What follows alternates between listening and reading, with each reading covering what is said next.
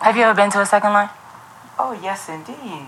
From NPR Music, this is All Songs Considered. I'm Jewly Hight, NPR Music contributor and editorial director of WNXP. When Dawn Richard dropped her album Second Line and Electro Revival at the end of April, we couldn't dance to it in a club, so we celebrated the occasion with a live listening party on NPR Music's YouTube channel, Glow Sticks Optional. We started at the top and let the booming, briskly syncopated beats, bold, otherworldly vocal manipulations, and high concept narrative transport us through all 16 tracks. Then we unpacked it, and we're sharing that conversation here. When I say we, I mean Richard herself, her mom Debbie Richard, a former dance instructor whose speaking voice appears across the album, and me, the host. We talked about how Dawn's approach to electronic dance music is as rooted in the culture of New Orleans as it is futuristic, and how her desire to understand who her mom is, how she's insisted on being herself, gone after what she wants, and lived her commitment to her community, made her realize how much her mom has influenced her and this new album. The two of them had never done any sort of interview together before this, and they really let us in. Since we're dropping this podcast into your feed on Mother's Day, we're letting mom have the first word here as a little child, she's always been this free spirit, always. No matter what, if I said this crayon is red, she would say, No, mommy, that's blue. And she knew it was red. How can you argue with that, though? you know, so I knew what my child was. She always said, You don't get me, mom. I do get you. I know who you are. I, you know, I brought you here. I know on. who you are you know, and I did know who she was. I just wanted her to see everything else. Mm. Because if you know who you are and you see everything else, then you can really become better. Mm. You know, what is your place here? You know, I'm not like everybody else but I have a place, you know. Mm-hmm. It is my understanding, Debbie, that you did not necessarily know you were on this album until you heard. I mean, you didn't know your voice was literally know. on on this album. So, you know, I'm not I'm not gonna try and get you sorry, to tea on each other or do any gossiping or anything like that. No, you know, we would love to hear each of your perspectives on what kinds of conversations you were having that, you know, that sound came from and what role you each see Debbie playing on on the album. Yeah, it's that's funny. Sorry, mom. Uh, when I said second line in this album was New Orleans, people were expecting it to sound sonically right like it. What they don't understand is my mom speaking, just her and that that journey. That's the story. That's New Orleans. Where are you from originally? New Iberia, Louisiana. And when did you go to New Orleans? When I was two years old, my mom and dad moved to New Orleans. Huh. So I'm a Creole girl.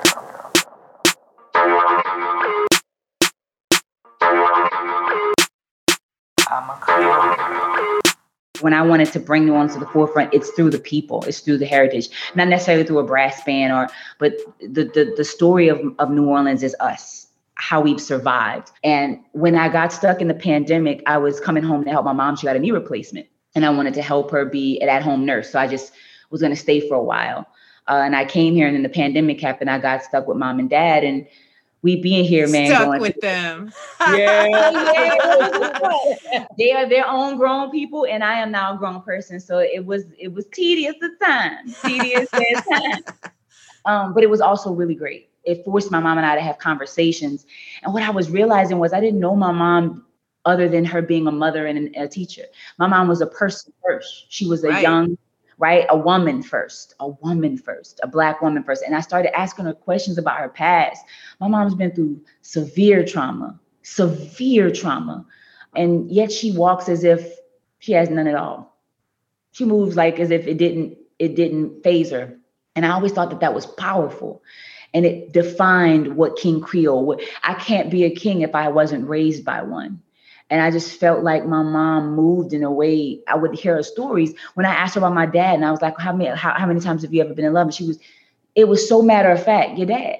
And to be that type of person, to fight for that kind of life for your kids, to show your kids a specific type of love, resonates to me. And that is a very New Orleans, that is a very Cajun girl, New Louisiana, very Southern mentality to have. Um, but so my my perspective was oh, these is gems. Let me pick these up real fast. She don't got to know. Let me just start recording real fast because I mean, did she did she know you were even recording? Yes, Some, someone yes, asked. I, I I came to her, but she thought it was just a cute little interview. I didn't know she had the phone on. I really didn't. I, I we were just talking, and I was. But I just- asked you to. I asked Yeah, you if you we did. could. I said, "Can I ask you?" Yeah, okay. I didn't but just I didn't know you was gonna I, put it I on didn't. an album. You're right. I. did- My bad. Well, I mean, I'm interested in in hearing you talk about Debbie about you know how when you heard the final product, when you heard the test pressing, you know, like what did you think about the role that you play as narrator on it? And I mean, both of you too. How has sharing this story in the form of the album kind of you know changed the way that you that you see it, the way that you see you know what you've passed down one generation to the next? Remember, I was a former teacher, so you understand that everything is a teachable moment. Yeah. no matter what in her life always she didn't they didn't know and they always said you want us to be perfect. No i don't want you to be perfect. I want you to be knowledgeable. That's what i want you to be. That's a different thing. And that goes for all the kids i've ever taught.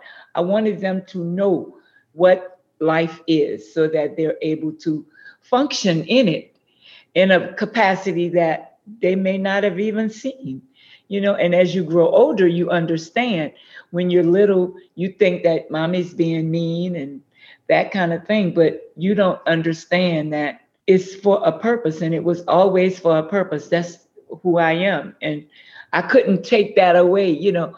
And when we talk you know she very seldom asks me you know mom how do you feel about xyz because they think they know me so well they I, haven't- I do not think I know you so well. I don't. I actually, I think when I chose to do this album, I genuinely wanted to know who you were. I that was the point, right? I think for me, especially as a black woman, I, I wanted to know my mom beyond a, a mom. How many times have you been in love? One time. One time, your father. That's the only time I've ever been in love. because I felt like she lived for us, you know, and most parents do, right? But as you get older, you start to realize that the journey you have is influenced by what you've learned, right?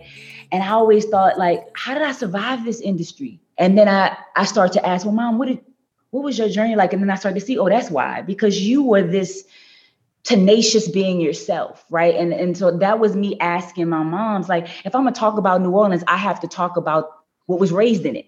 She was raised from Cajun country. She was a, you know, she was raised by the Creole woman and and and then to come to New Orleans and she was raised in this New Orleans thing and and she's had to figure out her journey and I think even though it wasn't you know I didn't record it right she didn't know she was going to be on the album I think it was a gift that I wanted to give to my mom because I really want her to understand, like, and not just her, but all Black women, especially in times where we are super um, underappreciated, that you are appreciated, and your your your story and your roots created trees. So, like to me, I cannot tell a story about why I call myself a king if I don't know who my mom is, like who she is, and what I found I loved. What I found, the more I learned about her as a younger person, I fell in love with her story and realized I wouldn't be this woman if it wasn't for the woman she had to be. That's powerful. and that goes for everyone. Yeah. Wanting to get to see your mom, to know her as a multifaceted human being, you Yeah. know? Yeah. Because we as women sometimes, well, not even women, I think this is people, we tend to put labels and we only see the depth of that person in one one form. And I always feel like there's multiple layers, especially when you get older, you know, you lose yourself in your process and then people forget you were once a kid. you were once you were once, you know, that same story. And so uh, for me, if I was going to have a narrator, uh, I didn't want it to be so cliche, like I'm just going to say it's going to be a, a strict ode to New Orleans. I wanted to show New Orleans as King Creole, as a woman, as my mom. The root of it is the story of how we survived. I mean, you created such a vivid and multifaceted protagonist in King Creole, you know, and it's just so striking to me that you created this persona that encapsulates parts of your story, parts of your autobiography, but it's also you know elastic enough and expansive enough that you can imagine it into the future and and that piece of it. And you can also make it big enough to encapsulate your mom's influence and what she taught you about strength you know? And i wonder debbie what is it like seeing her grab onto pieces of your story and and reflect them through her work like that? It makes my heart laugh really and cry because i cry when i'm happy but I told her she has made me so proud. Oh, I cannot even, Aww. you know how you want to make your children better and better. And then when you look at them and you see, oh my God, I have lived to see this. You, you know, did, you did it. Some people don't live to see their children grow up, you know? It is awesome. And I've lived to see many children grow up, not just my two beautiful children, but all the children that I have given something to, even if it's a little piece of when they come up to me, like I was telling you, that is a gift that God gave me to see that, you know? And so I am so proud of her. And she is giving back. She is a teacher in her own right. No, she doesn't have the degree, but she had Frank and I. And therefore, and my mother and all yeah, the other people moms. Yeah. Oh, her grandmother, her my great great grandmother. my mom's mom was like was real. We were real. We were all close. Yes, yeah. you know she had all of these generals and kings yeah. and queens. we, we called her the, the general. general. We did because she knew everything mm-hmm. that that encompassed our family. So I'm take I took the reign and I tell her and I told her recently. I said, You're gonna take the reign too, baby. You're going to be the one to take the reign after mom leaves. And that's something, that's a heritage. When people say, What do you want to leave? That's New Orleans. A thing that I believe is real is that women have always been told, right, that they live for their children, their, their, their families. But you so much more than that. And so I know that I'm your legacy. We you you and dad did so good that my brother and I never question it but I wanted to know what the legacy was beyond us. The woman in you that before you met us, what was your dreams and what do you still hold true to you as a black woman beyond your family? Because that's a given. You you've done it in your way, and I know what it is. It's teaching. A second line is a dance where everybody is happy and they're doing how they feel. They don't necessarily have any set steps to do. Mm. They're just getting down.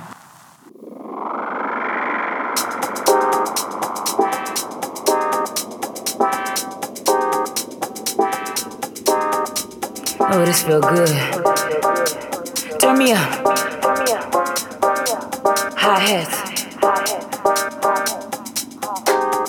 Are, yeah. you know, now eight or nine years into the independent phase of your career of, you know, really doing it all and giving so much attention to every facet of the production, the sequencing, the choreography, the visuals, the songwriting, the hooks, the, you know, the the overall narrative and how it holds together. And those are all things that you're giving attention to. Could you let us in on what it has taken for you? What kind of you know emotional mental energy you have put into claiming your space in electronic music as a southern black woman visionary you know and and making sure that you make clear and assert you know yes i am the mind behind all of these things. You know yes i am producing all of that.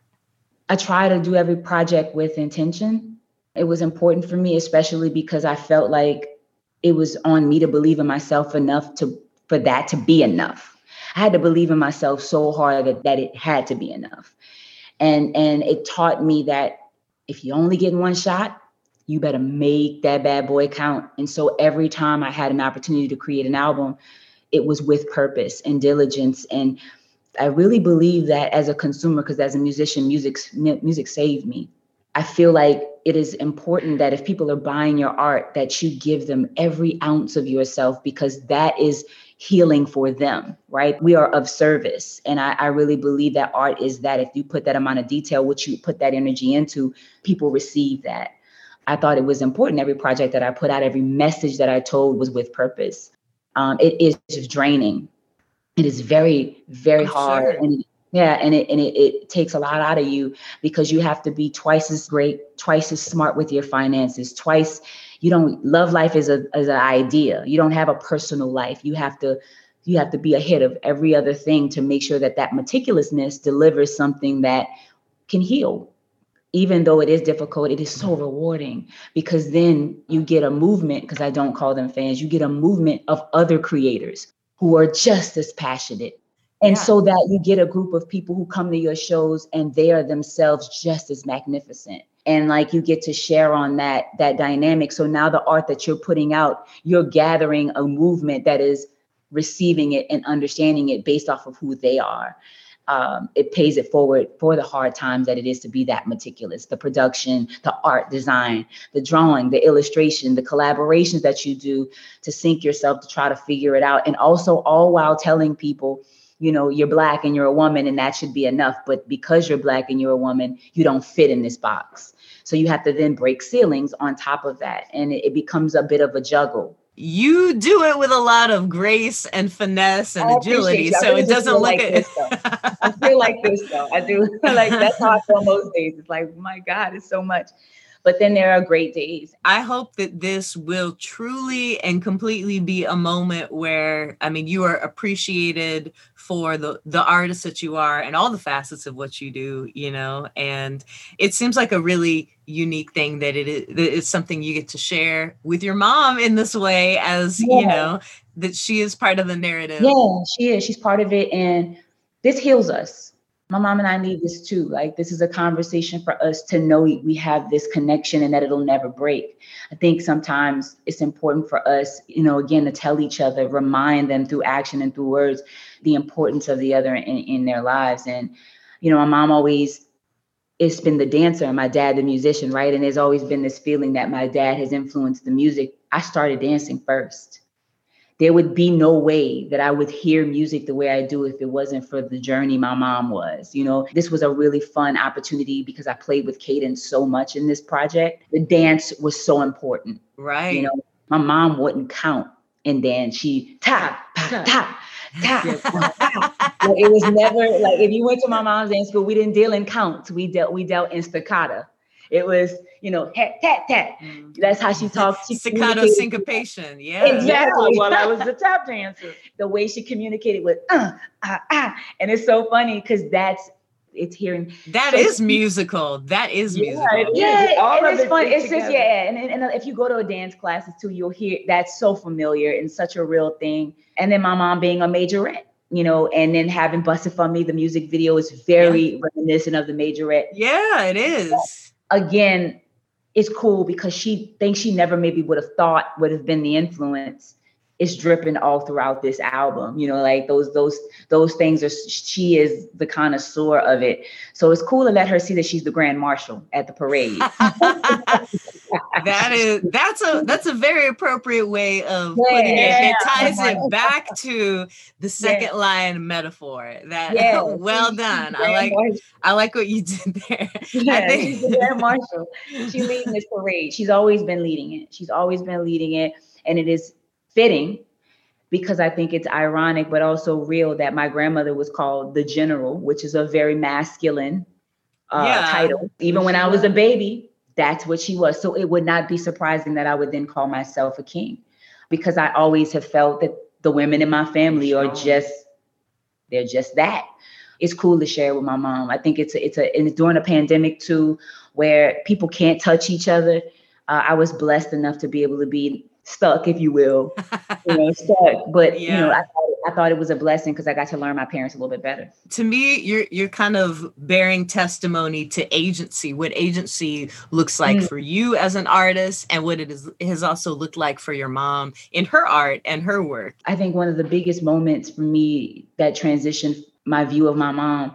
I always wondered when Katrina happened my mom had her dancers she they were in their 50s they had worked so hard. We were finally in like our two-story house.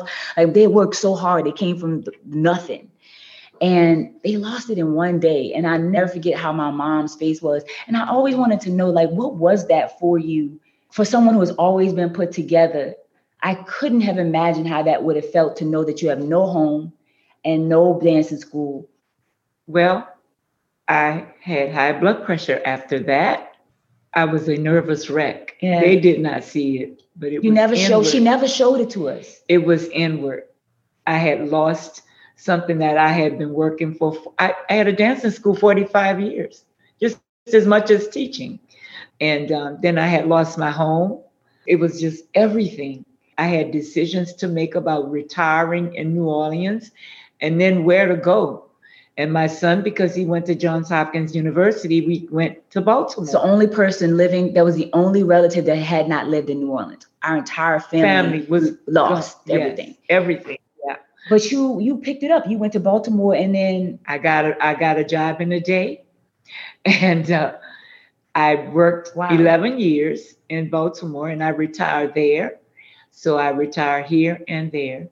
God wow, it was good. wild to see that right? To know that type of strength. Because like you to imagine that your, your parents pretend like the most most times they got it right? And then they are homeless and you homeless and now you you kid and you're looking at your parents and they're looking at their children like that was the wildest thing because my parents had always had it together. And though they never slipped it never felt chaotic. I could see it in their eyes. I could see it. I never knew power and resilient and that New Orleans thing that I'm talking about. I never knew that kind of survivalist until I saw them pick themselves up and us with it.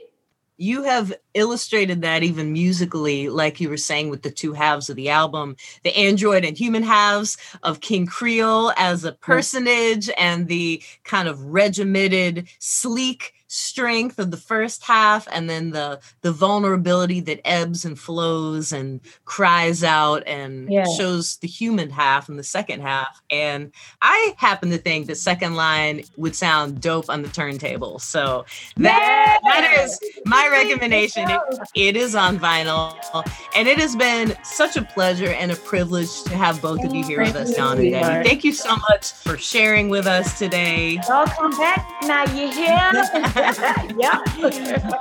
yeah.